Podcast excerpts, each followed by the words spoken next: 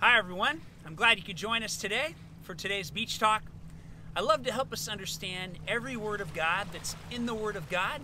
My objective is always simple and the same um, it's disciples making disciples who plant churches that plant churches.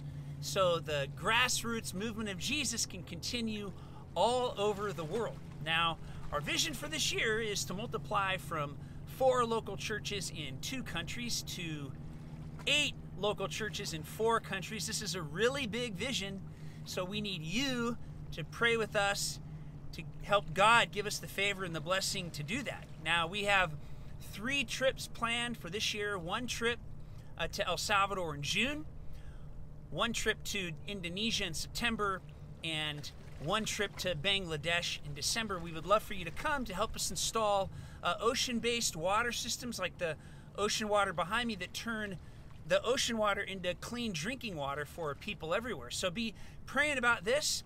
With these platforms, we help start local churches. Uh, now, today we're in Matthew chapter 23. Uh, it says, uh, Then Jesus spoke to the multitudes uh, and to his disciples, saying, The scribes and the Pharisees sit in Moses' seat. Therefore, whatever they tell you to observe, that you should do, but do not do according to their works, for they say and do not do. They bind heavy burdens on people, they're hard to bear, and they put these commands on people's shoulders. Now, what is happening here? Well, Jesus rebukes the scribe and the Pharisees for putting oppressive burdens on people. Does that sound like some churches? Jesus was speaking to multitudes and, and to these groups, but he said to the religious leaders in particularly, they had hardened their hearts to Jesus. And Instead, he wanted to warn people and Jesus' followers about this. Now, William Barclay says that, that the Talmud described actually a bunch of different kinds of Pharisees. Now, I want you to think about each of these and if you can relate to them in any way. Now, there was the shoulder Pharisee. This was the person who wore all their good deeds and their righteousness on their shoulders for everybody to see, sort of like social media. There were the weight and uh, li- little Pharisee. These were the people that intended to do good, to do good, but they would always try to wait for somebody else to do it. There was the bruised and bleeding Pharisee, the one who was so holy that he would turn his head away from any woman seen in public and was constantly bumping into things and tripping and thus injuring himself, sort of a victim mentality. There was the humpbacked Pharisee who was so humble that he walked barely lifting his feet so that everyone could see how humble he was. There was the always counting Pharisee who was always counting up his good deeds and believed that he would uh, put God in debt to him for all of the good that he had done. And then there was the fearful Pharisee who did good because he was terrified that God would strike him with judgment if he didn't. And then there was the God fearing Pharisee, those who really loved God and did good deeds to please the God that he loved. Now, whatever what did Moses' seat mean? Well, synagogues had a stone seat at the front where the authoritative teacher would sit down. Now, the Jews spoke of the teacher's seat as we speak of sort of a professor's chair or a lectern in the front of a classroom. Now, the scribes and the Pharisees were bad examples because they expected more of others than they did of themselves. Now, they put heavy burdens on others, yet they themselves didn't lift a finger to do what they to do the advice that they were giving to others. Now the burden of religious leaders contrasts sharply with Jesus' burden. They put a heavy burden on them. Jesus puts a light burden on us. In fact, Jesus says, "Come to me all of you who are weary and heavy laden, and I will give you rest." Now, the first, the first accusation against these religious leaders could apply to many relig- religious leaders today. Many teach as if the essence of Christianity were a bunch of rules to follow and it isn't. Jesus taught friendship and relationship with Him was the starting point for everything good that can happen in your life. Do you have a friendship with Jesus? Now look at verse 5. But all those works were not to be seen by men. They make their phylacteries broad and enlarge the, borders with their garments. They love the best places at the feasts, the best seats in the synagogues. They love to be greeted in marketplaces and to be called by men rabbi. But you are not called rabbi, for there's only one teacher, the Christ, and you are all his brothers. Do not anyone do not call anyone on earth your father, for there's one Father who is in heaven, and do not be called teachers, for one is your teacher, Jesus. Now, the religious leaders were guilty of advertising their righteous deeds. Think about this. They acted out the religious spirit that Jesus spoke against in the Sermon on the Mount in Matthew 6. Now, let me ask you a question. Do you promote your good deeds before men? Now, in an age when everyone has their own channel and their own brand, how do we apply this? Well, this is a great question.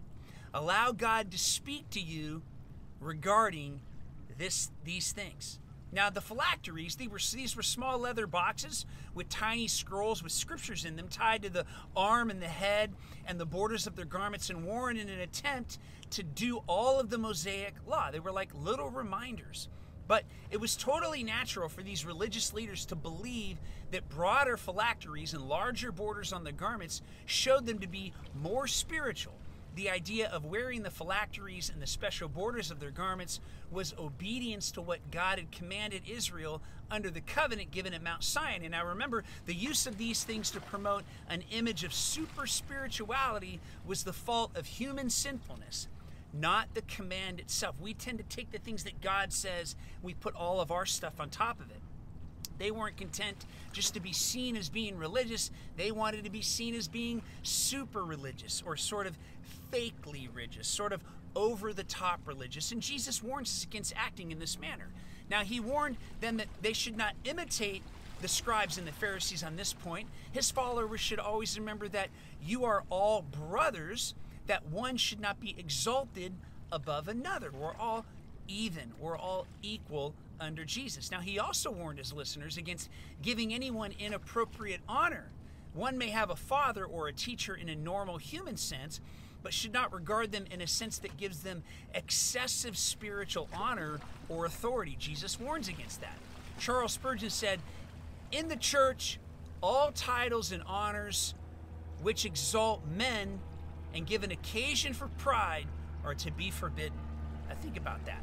Now, for the rest of the scripture, we can see that Jesus did not intend this as an absolute prohibition. Rather, uh, he was speaking to the heart that loves and collects and cherishes titles.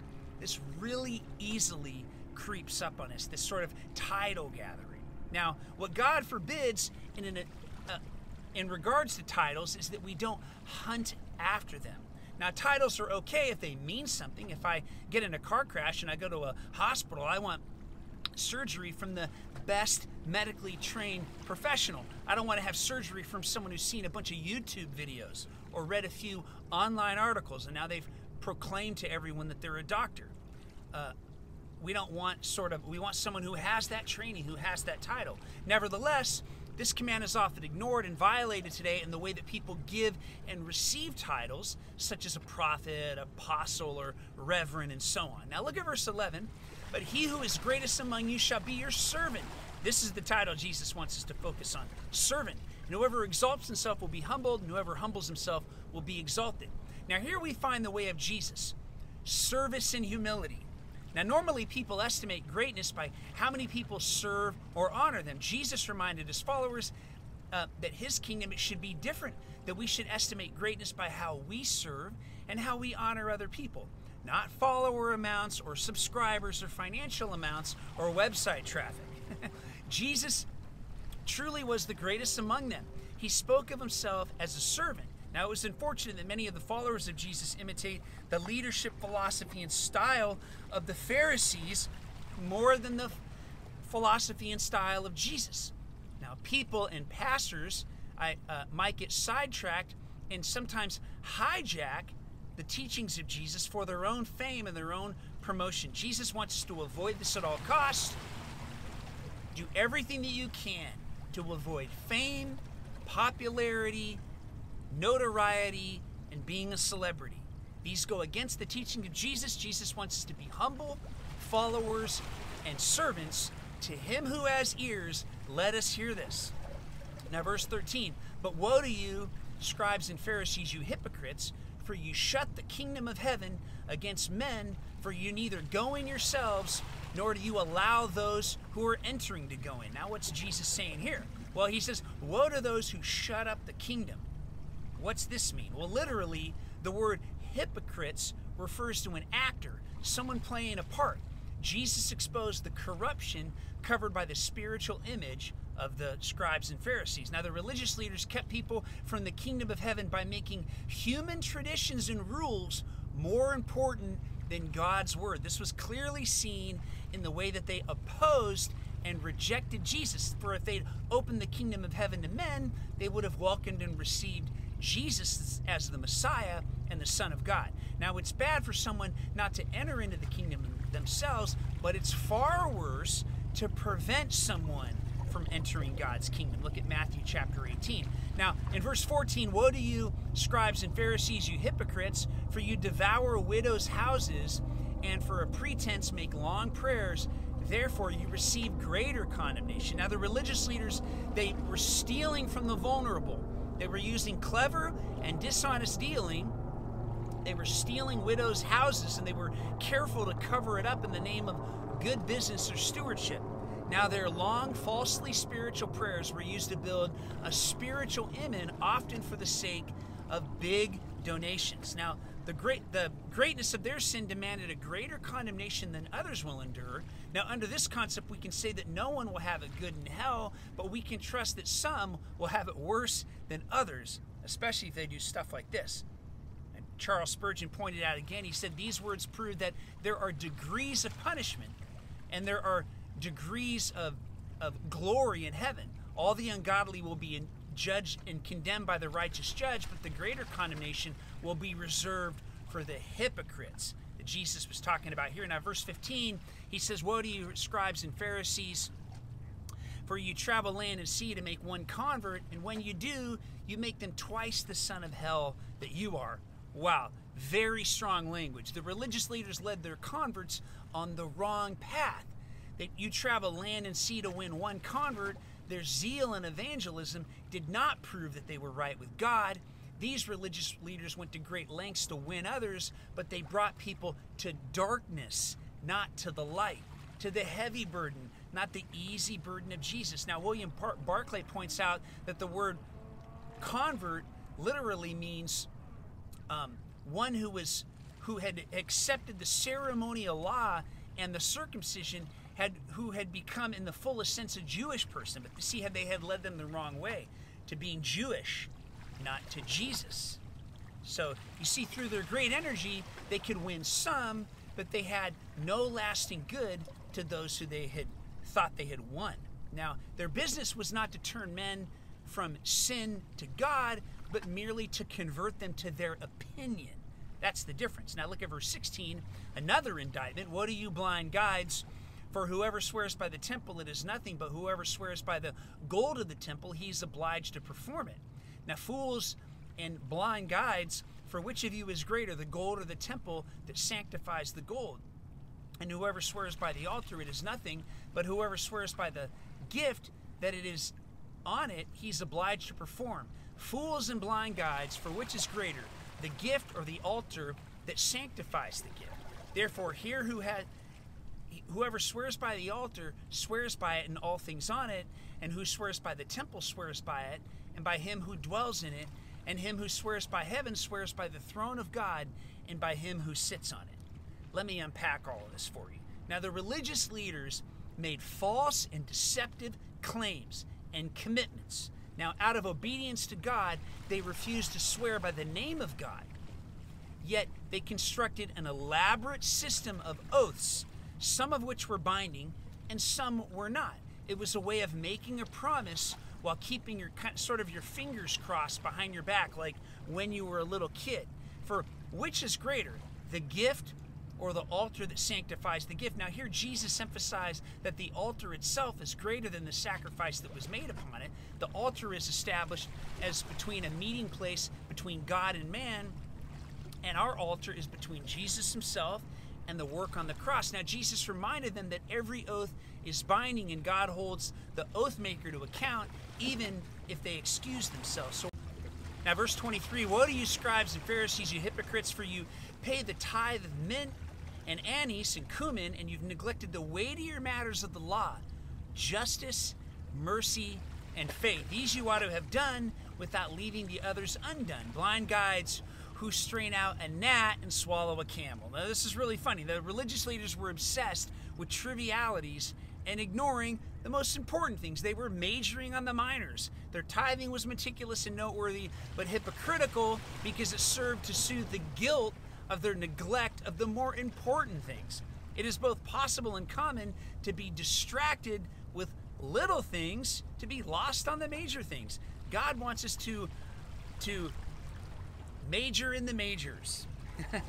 Focus on what is important. Now, the weightier matters do not refer to the more difficult or harder, but to the more central, the most decisive things. And Jesus illustrated their folly with the humorous picture of a man so committed to a kosher diet that he would not swallow a gnat because it was not bled properly in accordance with their kosher regulations, but the same man would swallow an entire camel. This is certainly uh, got some chuckles from the crowd. This is a humorous picture that must have raised the laugh from from the people who heard it. This is really fun because sometimes it's hard in the Bible to distinguish which times are funny, but this is one of those ones that definitely was. Now look at verse 25. Woe to you, scribes and Pharisees, you hypocrites, for you cleanse the outside of the cup and dish, but inside they are full of extortion and self indulgence. Blind Pharisee, first cleanse the inside of the cup and dish that the outside may be clean also. Now, the religious leaders were impure both on the inside and on the outside. They were satisfied with the superficial cleansing, the appearance of righteousness. Does this sound familiar? People who were more concerned with the outside than the inside? Now, they were unconcerned with an inside full of sin and corruption now, Jesus did not call them to choose between their outer righteousness and their inner righteousness. He called them to be concerned with both, but to first address the inside. True outward righteousness starts on the inside if it's genuine and sincere. Now, verse 27 Woe to you, scribes and Pharisees, you hypocrites, for you're like whitewashed tombs, which indeed appear beautiful outwardly, but inside are full of dead man's bones and uncleanness. Even so, you also appear uh, outwardly righteous to men, but inside you're full of hypocrisy and lawlessness. Now, the religious leaders have the appearance of good, but without a spiritual life on the inside of them. Now, it was the custom of Jews at that time to whitewash the tombs in the city of Jerusalem before the Passover so that no one would touch one accidentally thus making them ceremonially unclean. Jesus said that these religious leaders were like whitewashed tombs. They were pretty on the outside, but they were dead on the inside. Strong words to remind us about. Men might see them as righteous, but God didn't. God is never fooled by what we show on the outside. He sees what we actually are, not what we appear to be to others. Now, verse 29 Woe to you, scribes and Pharisees, you hypocrites, because you build the tombs of the prophets and Adam and adorn the monuments of the righteous and say, If we had lived in the days of our fathers, we would have been partakers with them in the blood of the prophets. Therefore, you are witnesses against yourselves that you are sons uh, of those who murdered the prophets. Fill up then the measure of your father's guilt. You serpents, you brood of vipers, how can you escape the condemnation of hell? Therefore, indeed, I will send you prophets, wise men, and scribes. Some of them you will kill and crucify and some you will scourge in your synagogues and persecute from city to city that on that you may that may all of their blood may come on you from the earth as it did in Zechariah son of Berechiah who you murdered in the temple and the altar. Surely I say to you all these things will come upon this generation. Now what's happening here? Now the religious leaders honor dead prophets but murder the living ones. They professed to venerate dead prophets, but they were rejecting living prophets. In doing so, they showed that they were really the children of those who murdered the prophets instead of the children of those who were following the prophets about what they were claiming to be. Jesus prophesied how these religious leaders would complete the rejection of the prophets. Their fathers began by persecuting his disciples, whom he would send to them. They had it all backwards. Jesus' strongest language in the New Testament is here you serpents, you brood of vipers. This phrase has the idea of the family of the devil. These religious leaders took an unmerited pride in their heritage, thinking they were sons of Abraham. Jesus said, You're sons of the devil. Jesus spoke so strongly about these religious leaders for two reasons. Now, first, he did not want others to be deceived by them, And then, second, he loved these men. These men were the farthest from God, and they needed to be warned of the coming judgment. What Jesus really wanted was their repentance, not their judgment, just like he does for both of us, for all of us. Now, verse 37 Jerusalem, Jerusalem, the one who kills the prophets and stone those who were sent to her, how often I wanted to gather your children together as a hen gathers her chicks under her wings, but you were not willing. See, your house is left to you desolate. For I say to you, you shall see me no more till you say, Blessed is he who comes in the name of the Lord. Now, Jesus laments for Jerusalem just like he laments for us. Jesus wept as he looked over the city of Jerusalem. He thought about a coming judgment and he said these words Jesus wanted to protect them from the terrible judgment that would, would eventually follow their rejection of him. Now, Jesus wept two times here at the pain of knowing that he would befall those who reject him, and also at the tomb of Lazarus, weeping at the power and the pain of death. Now, his heart broke for them. Now, when we sin, God doesn't hate us, He genuinely sorrows for us. Knowing that in every way our sin and rebellion only destroys our life, we should hope that we, sh- we can share God's sorrow for the people that are lost around us. Now, Jesus wanted to protect, nourish, and cherish those people, even as a mother bird protects her young chickens. Now, the picture of a hen and her chicks tells us something about what Jesus wanted to do for those people who reject him. He wants to comfort them and protect them, to make them safe, to help them to feel happy. He wanted to make them feel part of a blessed community, to feel warm, to feel invited, to promote their own growth, to put them in a an atmosphere of safety. He wanted them to know his love. But this could only happen if they'd come to him when he called them. Now the promise was not the problem was not the willingness of Jesus to rescue and protect them. The problem is that they were not willing. Therefore, the predicted destruction would come upon them. Think about that. Jesus wants us to gently come to Him as He gently calls us and warns us welcomes us to come and have a relationship with Him. Now, blessed is He who comes in the name of the Lord. Jesus here revealed something of the conditions surrounding His second coming. Now, when Jesus comes again, the Jewish people will welcome Him as the Messiah, saying, Blessed is He who comes in the name of the Lord. Now, what does this mean? Well, it'll take a great deal to bring people to this point, but God will do it. It is promised that when Jesus comes back, even the Apostle Paul said in Romans 11 that people will be saved. Now, this concludes our time looking at Matthew chapter 23 today. Now, what did you hear God saying to you today through His Word?